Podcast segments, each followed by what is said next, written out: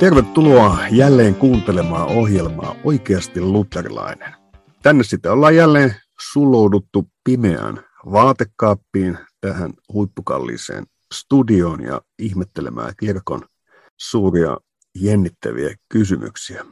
Tässä vaatekaapissa on tämmöisiä tasoja, jotka on varmaan tarkoitettu, siihen voisi laittaa sukat ja kalsarit tosi näpsäkästi, kun siihen laittaa sitten koneen ja alle Lähetysiippakunnan julkaiseman luterilaisia virsiä kirjan ja Herman Sassen kirjeitä luterilaisille pastoreille, niin siitä tulee hyvin optimaaliset olosuhteet.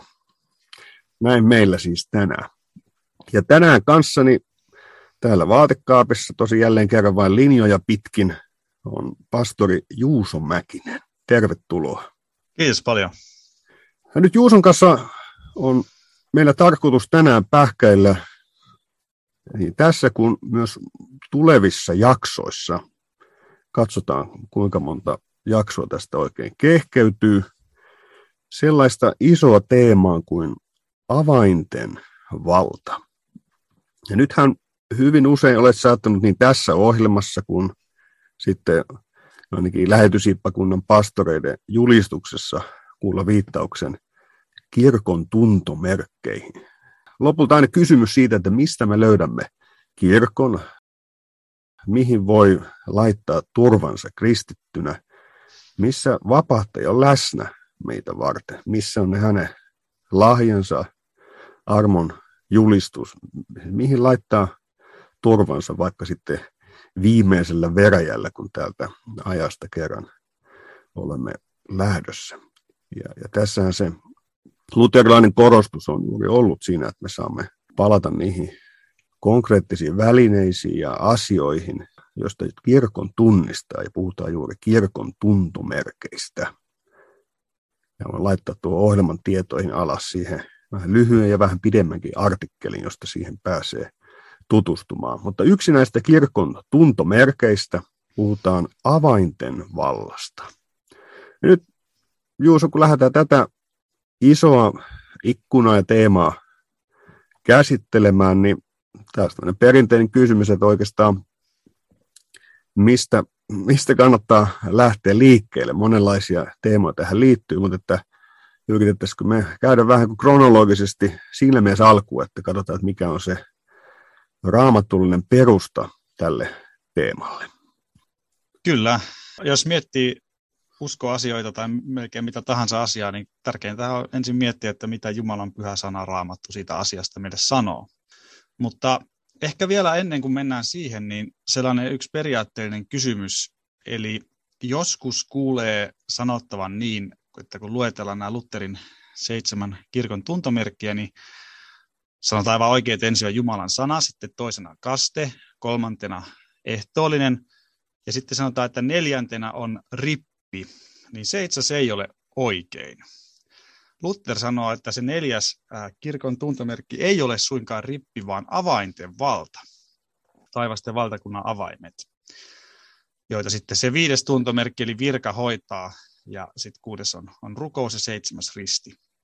Ja miksi sanon tällä tavalla aika korostetusti, että ei rippi, vaan avainten valta, niin johtuu siitä, että se, millainen muoto meillä esimerkiksi yksityisripillä on, niin on tietyn historiallisen kehityksen tulos. Ja jos me yritetään sellaista suoraan löytää Raamatusta tai vanhasta kirkosta tai keskiajaltakaan, niin me joudutaan aika isoihin ongelmiin, koska se nykyinen muoto on tämän tietyn historiallisen kehityksen tulos. Mutta se, mitä me löydämme Raamatusta ja sitten kirkon historiasta eri aikoina ja eri puhtaudessa kaikkina aikoina, niin on nimenomaan taivasten valtakunnan avaimet, jotka Jeesus on asettanut. Rippi sisältyy niihin kyllä myös synninpäästön osalta, mutta siihen kuuluu sen lisäksi esimerkiksi koko kirkkokurin tematiikka. Eli, ja sitä myötä sitten sellaiset asiat kuin parannus, panna, ekskommunikaatio, mahdollisesti julkirippi, mutta myös toki salainen rippi ja sitten veljen keskinen lohduttaminen ja missä suhteessa sitten avainten valta on kasteeseen ja ehtoolliseen ja näin edespäin. Eli se on niin kuin valtava iso tematiikka sitten tämä, kun katsotaan, että mitä taivasten valtakunnan avaimet todella on. Ja sieltä me löydetään myöskin se raamatullinen pohja. Eli rippi on vähän niin kuin alakohta avainten vallan ollessa se ikään kuin laajempi kokonaisuus ja se ikään kuin asia. Kyllä, juuri näin. Joo, mutta jos lähdetään puhumaan avainten vallasta, niin ensimmäinen huomio, mitä siitä voi sanoa, on se, että silloin puhutaan siis syntien anteeksi antamisesta ja syntien pidättämisestä. Ja ensimmäinen asia, mikä huomataan Uudessa testamentista, on se, että Jeesus itse antaa anteeksi syntejä maan päällä, tai sitten myöskin on antamatta anteeksi. Näistä Jeesuksen syntiä, että miten hän antaa syntejä anteeksi, niin sen näemme esimerkiksi, että hän antaa synnit anteeksi tälle halvaantuneelle, joka katon kautta lasketaan paareilla hänen luokseen. Hän antaa synnit anteeksi syntiselle naiselle fariseus Simonin huoneessa, johon me synnin tunnustuskokouksessakin viittaamme. Ja sitten hän myöskin monille vakuuttaa, että sinun uskosi on pelastanut tai parantanut sinut esimerkiksi just tälle syntiselle naiselle tai sokealle Bartimeukselle tai verenvuotoa sairastaneelle naiselle, joka kosketti häntä, samoin spitaaliselle samarialaiselle, joka tuli häntä sitten kiittämään, kun oli puhdistunut. Ja sitten Jeesus jätti tuomitsematta aviorikoksesta kiinni otetun naisen ja lähetti hänet pois vapaana kuolemantuomiosta sanoilla, en minäkään sinua tuomitse, mene äläkä tästä edes enää syntiä tee. Eli tästä se lähtee jo liikkeelle, että Herralla Jeesuksella on maan päällä valta antaa syntejä anteeksi. Sitten vastaavasti voidaan löytää täältä myöskin se kääntöpuoli, eli Jeesus esimerkiksi sanoi fariseuksille, että jos te olisitte sokeat, ei teillä olisi syntiä, mutta nyt te sanotte, me näemme, sen tähden teidän syntinne pysyy.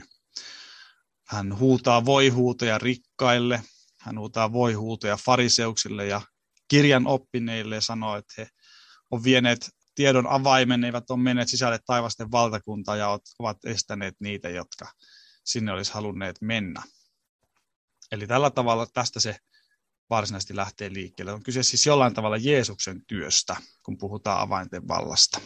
Joo, eli perustuu tietysti lopulta siihen, että Herralla Jeesuksella on valta antaa syntejä anteeksi. Tullaan siihen, että miten se linkittyy kirkon elämään, millä tavalla kirkko tässä toimii. Ja tässä on sitten nämä muutamat keskeiset, niin kuin sanotaan luterilaisteologiassa, on tämä sedes doctrinae. Opin istuimet, josta me löydämme perusteet, opinkohdille keskeisimmät kohdat. Ja nyt varmaan seuraavaksi niihin pysähdytään. Kyllä. Joo, eli voi sanoa näin, että avainten valta, niin me löydämme sen asetussanat 3 Raamatun kohdassa evankeliumeista, joista ensimmäinen on Matteuksen evankeliumin luvussa 16, toinen Matteuksen evankeliumin luvussa 18 ja viimeinen Johanneksen evankeliumin luvussa 20. Ja meidän kannattaa mennä nyt ihan tässä järjestyksessä nämä. Eli se Matteus 16 jakeesta 13 jakeeseen 20 on oikeastaan se ensimmäinen avaintenvallan asettamisen kohta. Siinä sanotaan näin.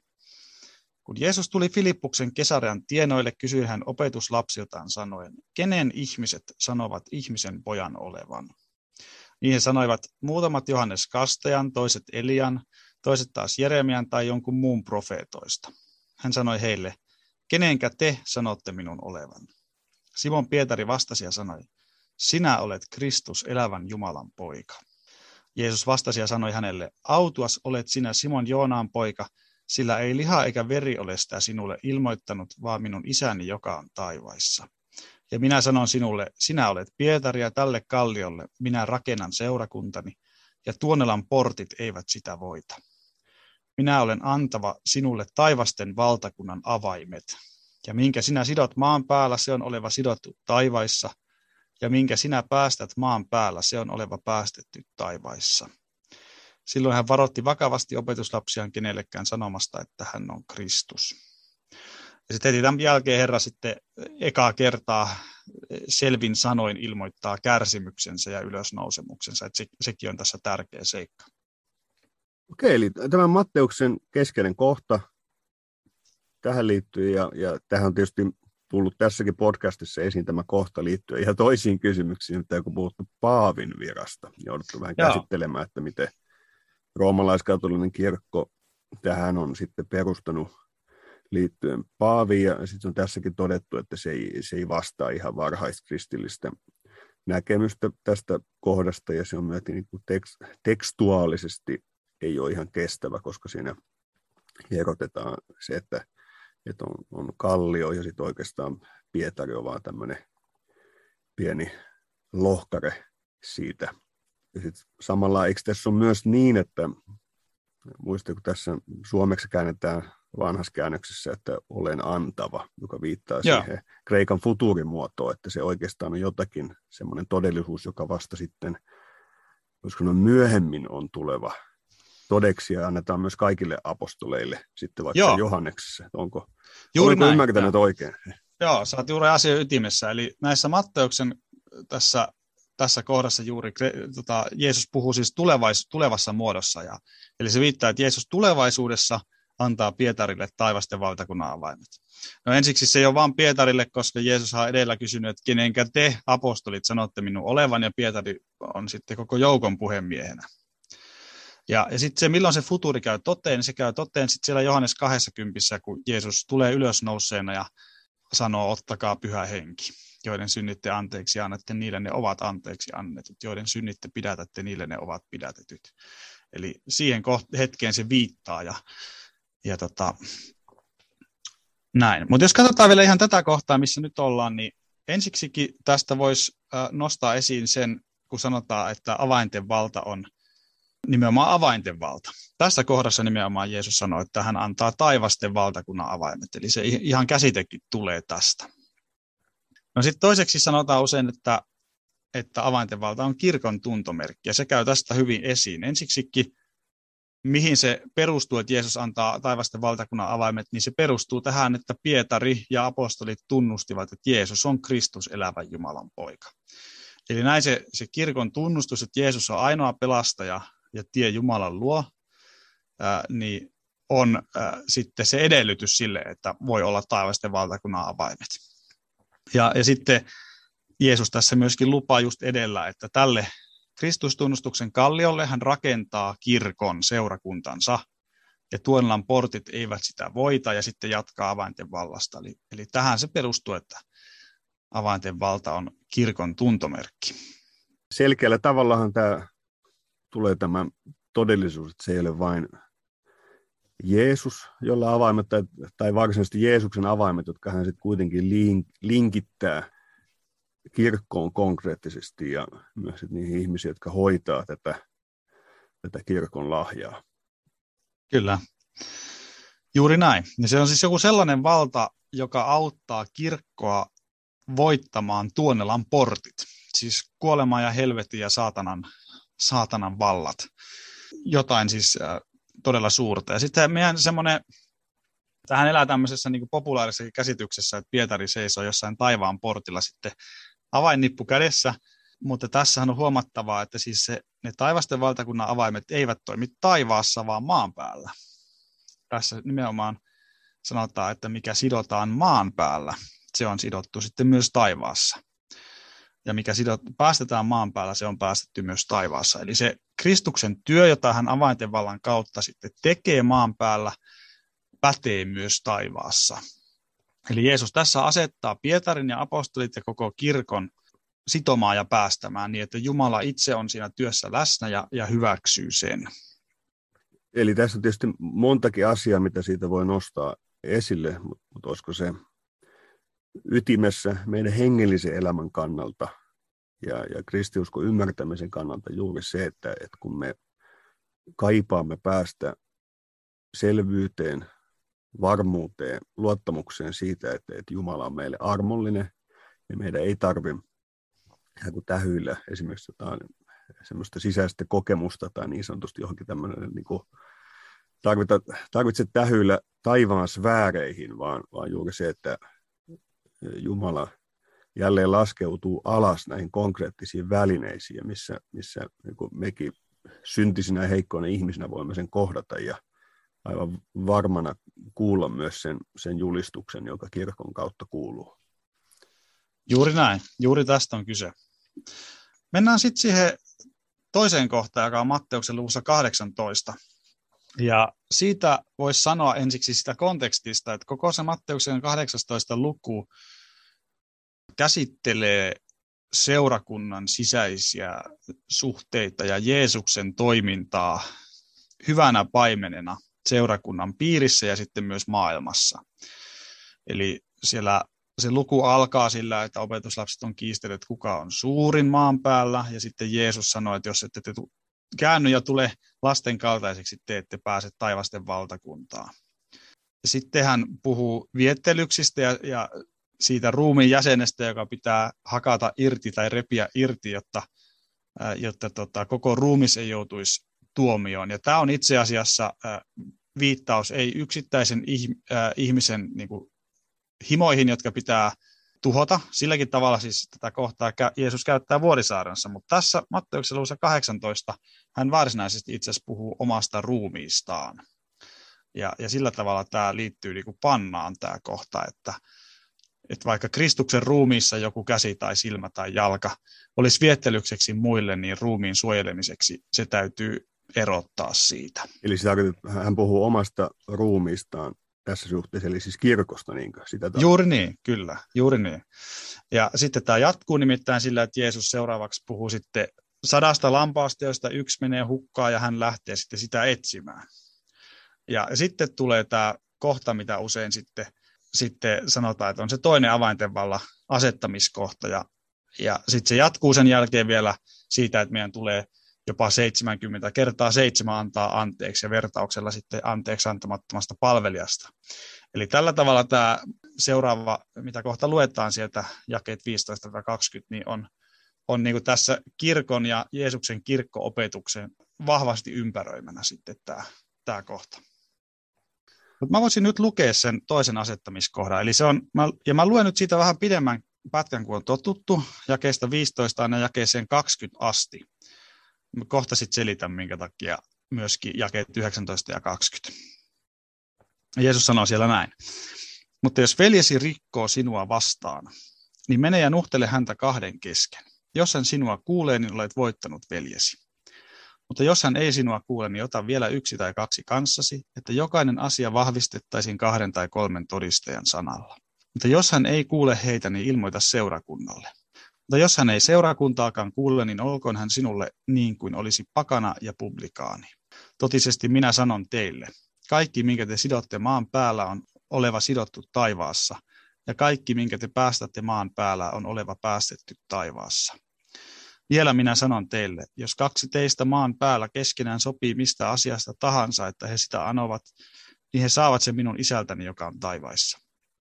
Sillä missä 2 tai 3 on kokoontunut minun nimeeni, siinä minä olen heidän keskellänsä.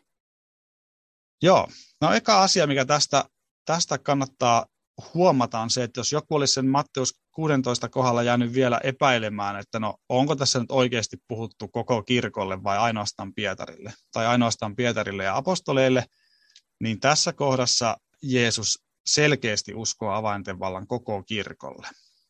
Kun hän siellä jakeessa 18, tai puhuu ensin siis rikkovasta veljestä, ja se on niin kuin sana, joka koskee ihan jokaista kristittyä. Ja sitten hän sanoo, että minkä te sidotte maan päällä, niin se oleva sidottu taivaassa. Ja kaikki, minkä te päästätte maan päällä, on oleva päästetty taivaassa. No sitten toiseksi tästä voisi nostaa esiin sen, että tässä on, niin kuin joskus sanottu, että Jeesuksen kirkkolaki. Että hän antaa ihan konkreettisia ohjeita, miten kirkossa ja seurakunnassa käsitellään syntejä.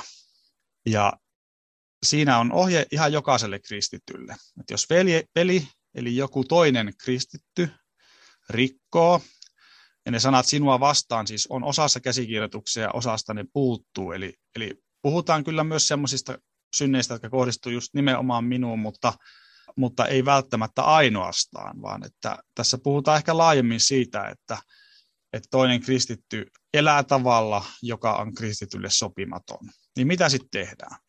Luonnollinen ihminen lähtee joko juoruilemaan siitä, puhumaan sitä muille, Tai sitten se katkaisee kaikki yhteydet tähän rikkoneeseen, asettuu sen yläpuolelle, hylkää tämän, joka lankeaa tai elää toisin kuin Jumalan sana opettaa. Mutta Jeesus tässä antaakin sellaisen ohjeen, että meidän tuleekin mennä ja nuhdella häntä. Ja se sana, mikä on tässä nuhtelemiseksi käännetty, niin voisi sanoa myös, että se on pikemminkin paljastamista tai valoon tuomista. Eli ei tarkoita sitä, että täytyy olla kiivas ja kiukkune tai vihainen, vaan se puhuu siitä, että puhutaan asioista niiden oikeilla nimillä. Ja sitten toive tietysti on, että se auttaa. Sitten todetaan, että jos se ei auta, niin sitten ota vielä yksi tai kaksi kanssasi ja juttele heidänkin kanssaan, että ei saa vieläkään mennä siitä muille kertomaan, vaan muutaman muun kristityn kanssa sitten otatte asian puheeksi. Ja sitten jos sekään ei auta, niin sitten vasta puhutaan siitä sitten seurakunnassa tai kirkossa. Ja vieläkään ei ole niin kuin ajatus se, että nyt päästään tästä ikävästä ihmisestä eroon, vaan vieläkin ajatuksena on se, että miten voisi niin kuin sitten taipua tämä ihminen katumukseen ja saada syntinsä anteeksi ja säilyä seurakunnan yhteydessä. Ja sitten vasta jos sekään ei toimi, niin sitten Jeesus sanoi, että sittenhän olkoon sinulle niin kuin pakana tai publikaani. Ja sitten uskoo tämän avainten vallan. Eli avainten vallassa on niin kuin kyse tästä, että Jeesus, hyvä paimen, etsii kirkossa myöskin kadonneita lampaita ja kirkon työn kautta. Ja sitten kun tässä lopuksi sitten oli vielä nämä kaksi jaetta, joissa puhuttiin 2 tai 3, jotka asiasta sopii maan päällä ja sitten he saavat sen, mitä pyytävät, koska Jeesus on heidän keskellään, niin sitten myöhemmin, kun uskonpuhdistajat oli siinä tilanteessa, että he katso kirkon historiaa taaksepäin ja totesivat, että yksityisrippi ei ole ollut alusta asti olemassa, niin sitten heitä kuitenkin, he näiden jakeiden äärelle pysähtyy. Että tässä kun Jeesus asetti avainten vallan, niin hän heti sen jälkeen puhuu 2 tai 3, jotka ovat myöskin sitten, joiden keskellä hän on. Että ne 2 tai 3 hänen nimessään koolla olevaa ovat jo seurakunta, jolla on avainten valta. Ja sen takia ei voi olla väärin, vaan päinvastoin on hyvä ja oikea asia myöskin, että meillä on sellainen asia kuin yksityinen rippi, jossa sitten 2 tai 3 on Jeesuksen nimessä, useimmiten 2 Jeesuksen nimessä koolla, ja sitten toinen voi toisen päästää synneistä, kun se toinen on tunnustanut syntinsä hänelle. Aiempaan jaksoon liittyen me hivenen käsiteltiin sitä teemaa, mikä tästä rippi- ja avaintenvaltateologiasta nousee. Juuri kysymys siitä, minkä nostetkin esiin, että kun näissä muutamissa kohdissa selkeämmin nousee tämä virkateologia esille tai apostolien virka, joka hoitaa ja julistaa syntejä anteeksi tai pidättää niitä. Ja sitten esimerkiksi tämä Matteuksen 18-luvun kohta sitten selkeämmin nostaa esille myös sitä, että se on koko kirkolle annettu asia. Ja tämähän on sitten aina välillä nousee esiin tämä kysymys, että mikä se suhde tässä oikein on. Ja en osaa sanoa, miten dramaattinen kysymys se nyt on, mutta se aina välillä sitten ihmisiä pähkäilyttää. Tulisiko kaikkien julistaa syntejä anteeksi vai onko se täysin pastorin virkaan sidottu asia vai miten se tulisi ymmärtää? Miten tämä voisi napakasti kiteyttää? Voiko se? No varmaan kyllä ja ei. Mä yritän olla napakka. Ensimmäinen asia on ihan, kun ajatellaan tätä kohtaa Matteus 18, niin on se, että meidän täytyisi ymmärtää se, että kun tavallinen kristitty ottaa veljensä tai siskonsa, siis eli uskon veljen tai uskon siskon kanssa puheeksi synnin, että se toinen voisi siitä tehdä parannuksen, niin se on avainten valtaa käytössä. Silloin avainten valta on toiminnassa. Eli meillä on helposti sellainen ajatus, että avainten valta ikään kuin alkaa tai pelkistyy vain siihen, kun pastori tai hätätilassa myös maallikko sanoo toiselle, että minä päästän sinut synneistäsi isän ja pojan ja pyhän hengen nimeen.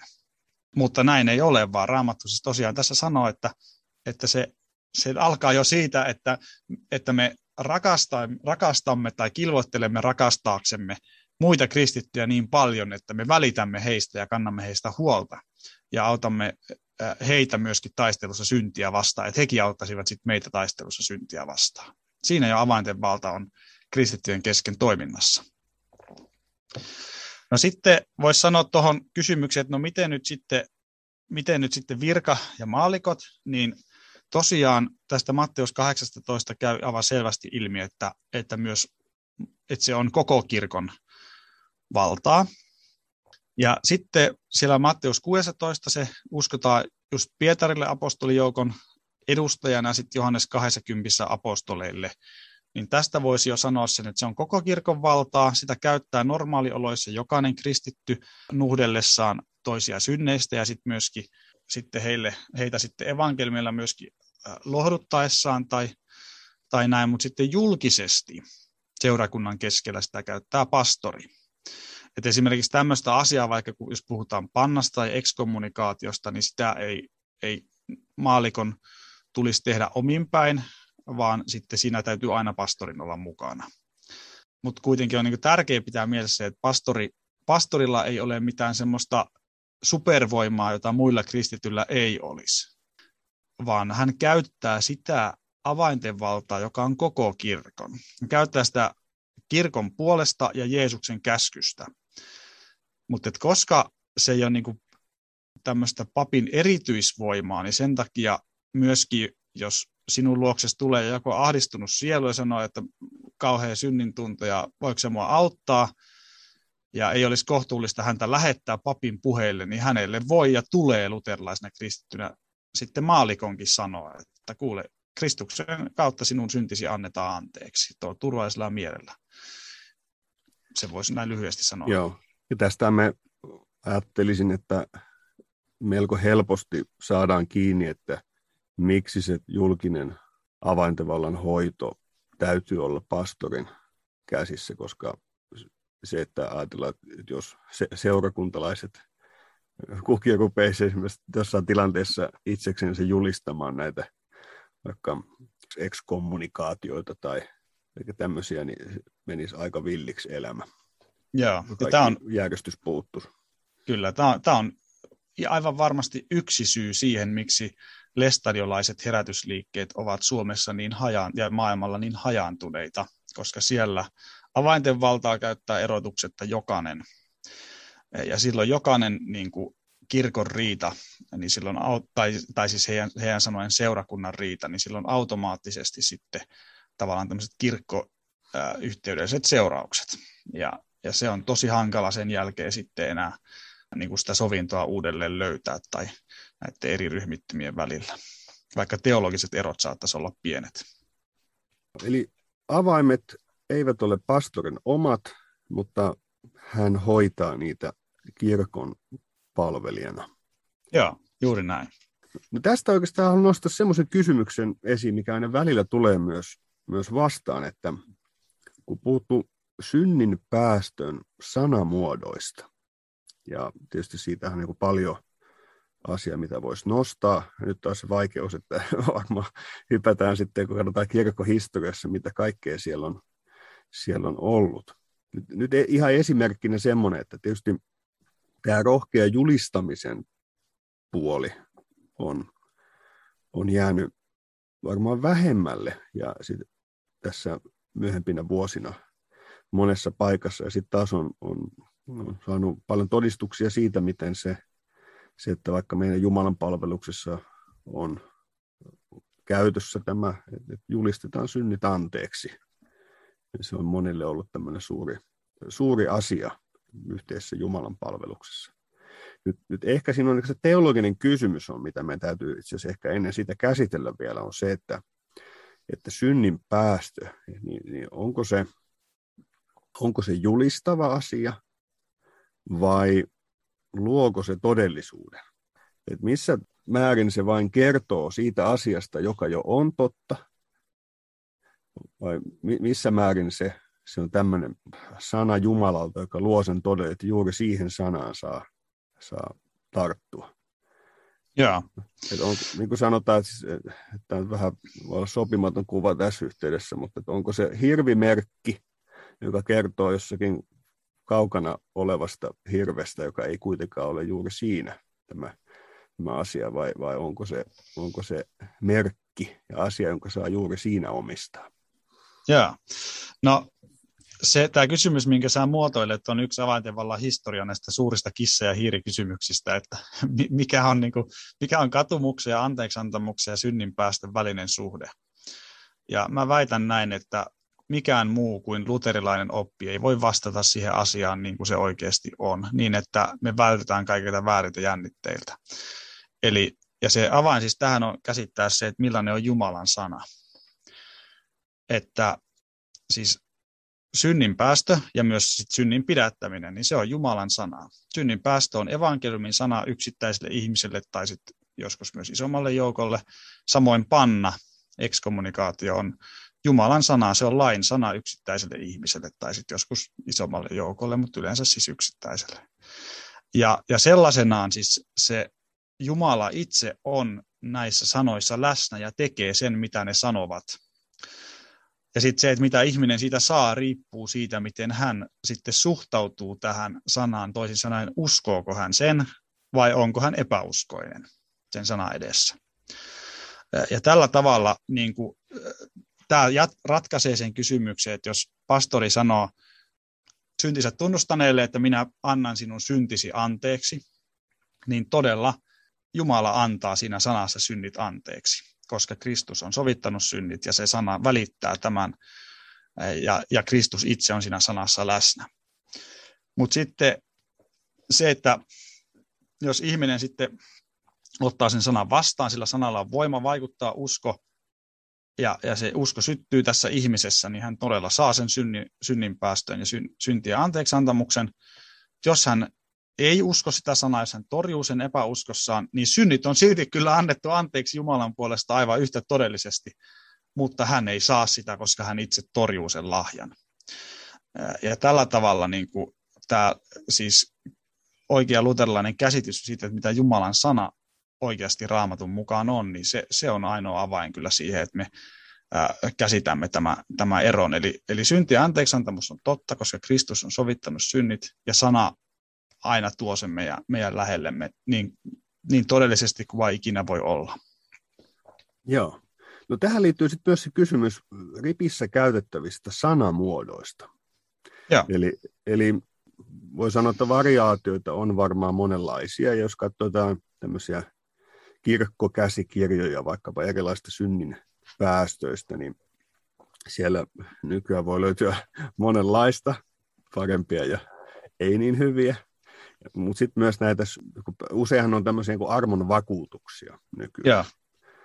Mutta sitten näissä synnin päästöissäkin on muutamia variaatioita, mitä käytetään. Nyt ehkä se kysymys liittyy juuri tässä suhteessa siihen, että nyt ainakin kahta on käytössä, tiedätte, myös meidän pastoreillamme Lähetysiippakunnassa. Ja itselläni on ollut jäänyt tutumpi se, että Herramme Jeesuksen Kristuksen ja hänen kirkkonsa palvelijana julistan sinun syntisi anteeksi. Isä ja Pojan ja Pyhän Hengen nimeen. Ja sitten tiedetään, että osalla meidän pastoreista on ollut käytössä sitten, sanoitte, että Herramme Jeesuksen Kristuksen palvelijana minä annan sinun syntisi anteeksi. Isän, Pojan ja Pyhän Hengen nimeen. Vähän mitä sitten, onko sananjärjestys sama vai näin. Mutta just se kysymys, että julistetaanko joku todellisuus siinä olemassa olevaksi, vai onko se ikään kuin, mikä on tämä viran osuus siinä. Ja sitten myös, että jotkut on kokenut sen ehkä vieraana myös sen, tuntunut, että tämä rohkea, että minä annan sinun syntisi anteeksi. Ja siitä on sitten todettu, onko se jotain tämmöistä myöhempää tuontitavaraa jostakin tai näin. Mutta mun mielestä eikö me historiassa me nähdään, että jos on se tämä klassinen keskiajalla käytössä ollut, ei niin, että meidän täytyisi sieltä kaikista ottaa mallia, mutta me nähdään, että siis tämä perinteinen latinankielinen ego te absolvo, siis se on juuri, että minä annan syntisi anteeksi, ja myös suomalaisissa perinteissä, meillä jos katsotaan vaikka Svebiliuksen katekismusta, niin siellähän se on, että rippi-isä sanoo, että meidän Herramme Jeesuksen Kristuksen käskyn mukaan annan minä kaikki sinun syntisi anteeksi, nimeen Isän, Pojan ja Pyhän Hengen. Tässä vaan muutama esimerkki tästä, että mä itse en ole nähnyt tätä vaikeutta, lähinnä tämmöinen ikään kuin ehkä Toinen on tottutumpi käytäntö kuin toinen, mutta mun on hankala lähes siinä suoraan teologista eroa. Mutta mitä tähän kommentoisit? Hyvä kysymys. No sitä meidän kannattaisi ehkä nyt ennen kuin me mennään tähän, niin mä vähän hidastan ja luen ensiksi sen kolmannen avainten vallan asettamiskohdan, koska sitten meillä on tämä koko kuva evankeliumeista hallussa, niin sitten on helpompi vastata tähän kysymykseen. Se on varmasti viisautta. Eli se kolmas kohta, jossa avainten valta sit todella ei ainoastaan luvata, vaan Jeesus todella antaa sen, on sitten pääsiäispäivän iltana. Ja tämä on tietysti ajankohtana tärkeä. Synnit on sovitettu, maailma on pojan kuolemassa päässyt jälleen Jumalan armoja suosioon, perkele on voitettu, synti on kukistettu, kuolema on nielty, kun Herra on noussut kuolleista. Ja sitten hän tulee lukittujen ovien läpi 10 apostolin luo. Ja sitten Johannes kirjoittaa se luvussa 20 jakeesta 19 jakeeseen 23 näin. Samana päivänä viikon ensimmäisenä myöhään illalla, kun opetuslapset olivat koolla lukittujen ovien takana juutalaisten pelosta, tuli Jeesus ja seisoi heidän keskellään ja sanoi heille, rauha teille. Ja sen sanottua hän näytti heille kätensä ja kylkensä. Niin opetuslapset iloitsivat nähdessään Herran. Niin Jeesus sanoi heille, rauha teille, niin kuin Isä on lähettänyt minut, niin lähetän minäkin teidät. Ja tämän sanottuaan hän puhalsi heidän päällensä ja sanoi heille, ottakaa pyhä henki, joiden synnit te anteeksi annatte, niille ne ovat anteeksi annetut. Joiden synnit te pidätätte, niille ne ovat pidätetyt. Ja nyt siihen sun kysymykseen, että mitä sanamuotoa voi käyttää. Mä lisäisin noihin vaihtoehtoihin, että on tämä, että julistan syntisi anteeksi annetuksi, on tämä, että minä annan syntisi anteeksi, ja sitten on myös tämä tietysti, että minä päästän sinut synneistäsi. No näistä kahdesta päästää ja annan anteeksi, niin nehän on sanan kaikkein tiukimmassa mielessä raamatullisia. Jeesus sanoi, että joiden synnit te anteeksi annatte, niille ne ovat anteeksi annetut. Eli pastori sanoo, minä annan sinun syntisi anteeksi. Joiden synnit te anteeksi annatte, niille ne ovat anteeksi annetut. Eli se on todella raamatullinen sanamuoto. Samoin myöskin tämä päästäminen, minä päästän sinut synneistäsi. Kun Jeesus on sanonut, että mitä ikinä te päästätte, niin se on oleva päästetty. Niin todella näin me voimme ja näin me saamme Jeesuksen käskystä sanoa, koska niin kuin Isä on lähettänyt Jeesuksen, samoin hän on lähettänyt meidät antamaan synnit anteeksi Jeesuksen nimessä. Tämä julistaminenkin on ihan mahdollinen sanamuoto. Se ehkä näitä kahta raamatullista sanamuotoa selkeämmin saattaa ilmaista sen, että se todellisuus, mistä nyt puhutaan, niin sehän on olemassa sen takia, että Kristus on sovittanut synnit ja kukistanut pahan vallan. Se ehkä paremmin se saattaa niin kuin piirtää sen kirkkaammin esiin, että Jumala on jo armollinen ja nyt se tässä tulee teille. Mutta kaikki nämä kolme on mahdollisia ja luterilaisessa teologiassa näiden välillä ei ole nähty mitään teologista eroa, että sekä maallikko hätätilanteissa että varsinkin pastori virkaa hoitaessa voi käyttää mitä tahansa näistä kolmesta sanamuodosta. Tämä minä annan muoto on siinä mielessä kyllä itse asiassa kaikkein luterilaisin, että kun katsotaan vähän katekismusta niin, ja siellä tätä kaavaa, miten kristittyjä opetettava ripittäytymään, niin siellähän Luther muotoilee sen synnin päästä näin. Rippi Isä sanoo tämän jälkeen, tapahtukoon sinulle niin kuin uskot. Herramme Jeesuksen Kristuksen käskystä annan sinulle syntisi anteeksi Isän ja Pojan ja Pyhän Hengen nimeen. Aamen, mene rauhaan. No siinä se tuli ytimekkäästi. Eli tämänkin suhteen voi olla rauhallisin mielin. Joo, eli nyt on käsitelty evankeliumiteemoja, ja onko jotain, mitä haluaisit vielä Uuden testamentin kirjeistä nostaa esille? Joo, ehdottomasti. Eli ehkä voisi ensin aloittaa siitä, että ennen kirjeitä, että apostolien teoissa meillä on muutama semmoinen kohta, missä voi nähdä ehkä ennen kaikkea synnin pidättämisen. Näistä voisi nostaa esiin siis varsinkin tämän Pietarin tuomion sanan Ananiakselle ja Safiralle ja sitten myöskin Simon Noidalle. Tämä ilmiö, että Pietari nuhteli heitä synneistä, niin se voidaan nähdä, että siinä hän käyttää sideavainta, vaikka siihen liittyy tämmöisiä erityisiä apostolisia tunnustekoja, joita yleensä siihen ei liity. Samoin sitten siinä Simon Noidan keississä, niin Simon samarialainen kastettu. Tärkeää huomata, että siis avainten valtahan on siis nimenomaan kirkon piirissä toimivaa valtaa, siis että me emme sido synteihin pakanoita, koska he ovat muutenkin kristikunnan ulkopuolella esimerkiksi. Eli siis kastettu Simon, samarialainen noita, joka nähdessään, että Pietari ja Johannes rukoili ja pani käteensä samarialaisten päälle, niin että he sai pyhän hengen lahjan, niin sitten rupesi tarjoamaan heille hopeaa, että antakaa mulle sama valta. Niin sitten Pietari vastasi hänelle, menkööt rahasi sinun kanssasi kadotukseen, koska luulet Jumalan lahjan olevan rahalla saatavissa. Ei sinulla ole osaa eikä arpaa tähän sanaan, sillä sinun sydämesi ei ole oikea Jumalan edessä. Tee siis parannus ja käänny tästä pahuudestasi ja rukoile Herraa, jos ehkä vielä sinun sydämesi ajatus sinulle anteeksi annetaan. Sillä minä näen sinun olevan täynnä katkeruuden sappea ja kiinni vääryyden siteissä. Eli siinä Simon tekee, niin kuin ajattelee, että Jumalan tärkeä lahja on tälleen ostettavissa, ja Pietari julistaa hänelle tuomiota, varoittaa häntä kadotuksesta ja kehottaa häntä parannukseen. Jos ehkä vielä sinun sydämesi ajatus sinulle anteeksi annetaan. Ja tässä voi nähdä nimenomaan sideavaimen käytön sitten. Ja myöskin sitten se Simonin vastaus saattaa viitata tähän samaan. Hän sanoo, rukoilkaa te minun edestäni Herraa, ettei minulle tapahtuisi mitään siitä, mitä te olette sanoneet.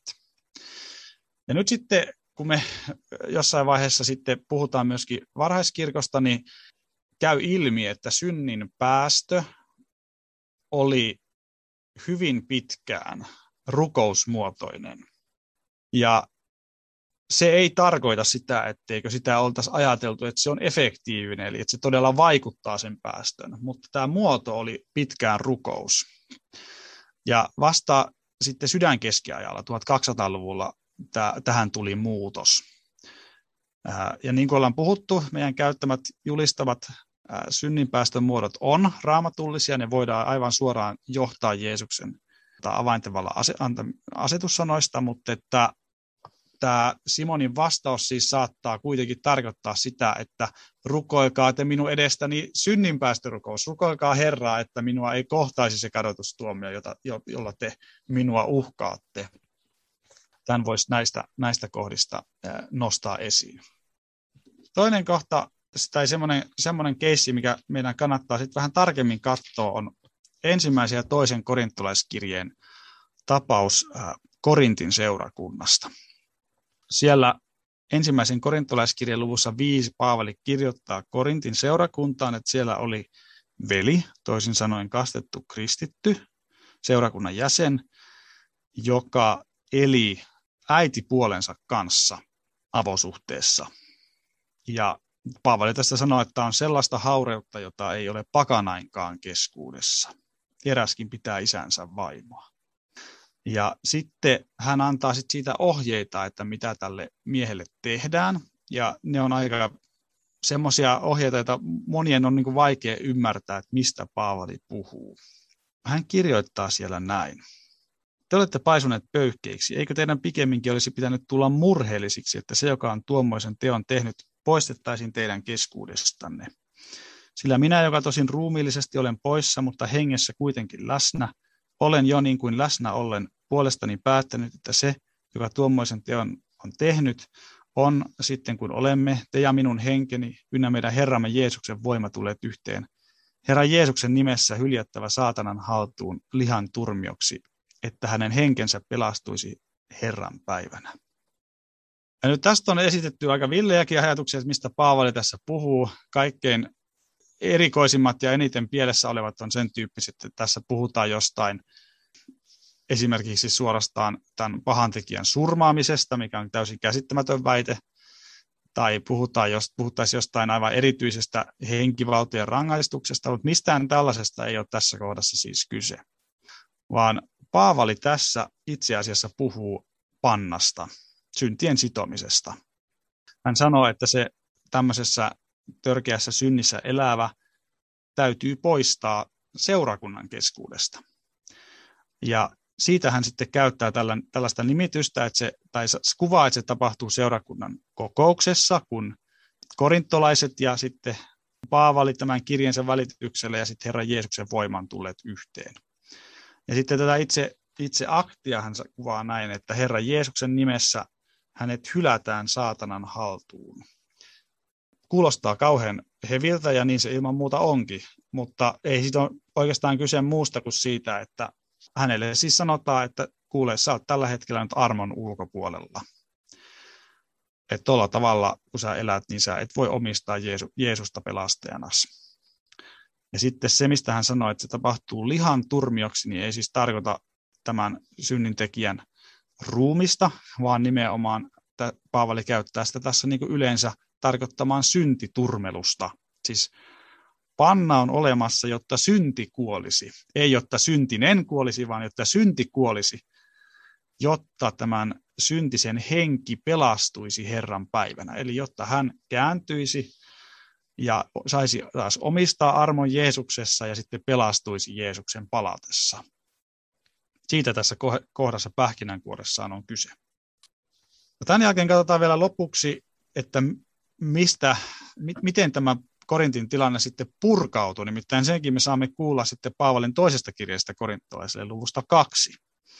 Hän kirjoittaa näin siellä jakeesta 5 eteenpäin. Mutta jos eräs on tuottanut murhetta, ei hän ole tuottanut murhetta minulle, vaan teille kaikille jossakin määrin, etten liikaa sanoisi. Semmoiselle riittää se rangaistus, minkä hän useimmilta on saanut, niin että teidän päinvastoin ennemmin tulee antaa anteeksi ja lohduttaa, ettei hän ehkä menehtyisi liian suureen murheeseen. Sen tähden minä kehotan teitä, että päätätte ruveta osoittamaan rakkautta hänelle. Sillä sitä varten minä kirjoitinkin, että saisin nähdä, kuinka te kestätte koetuksen, oletteko kaikessa kuuliaiset.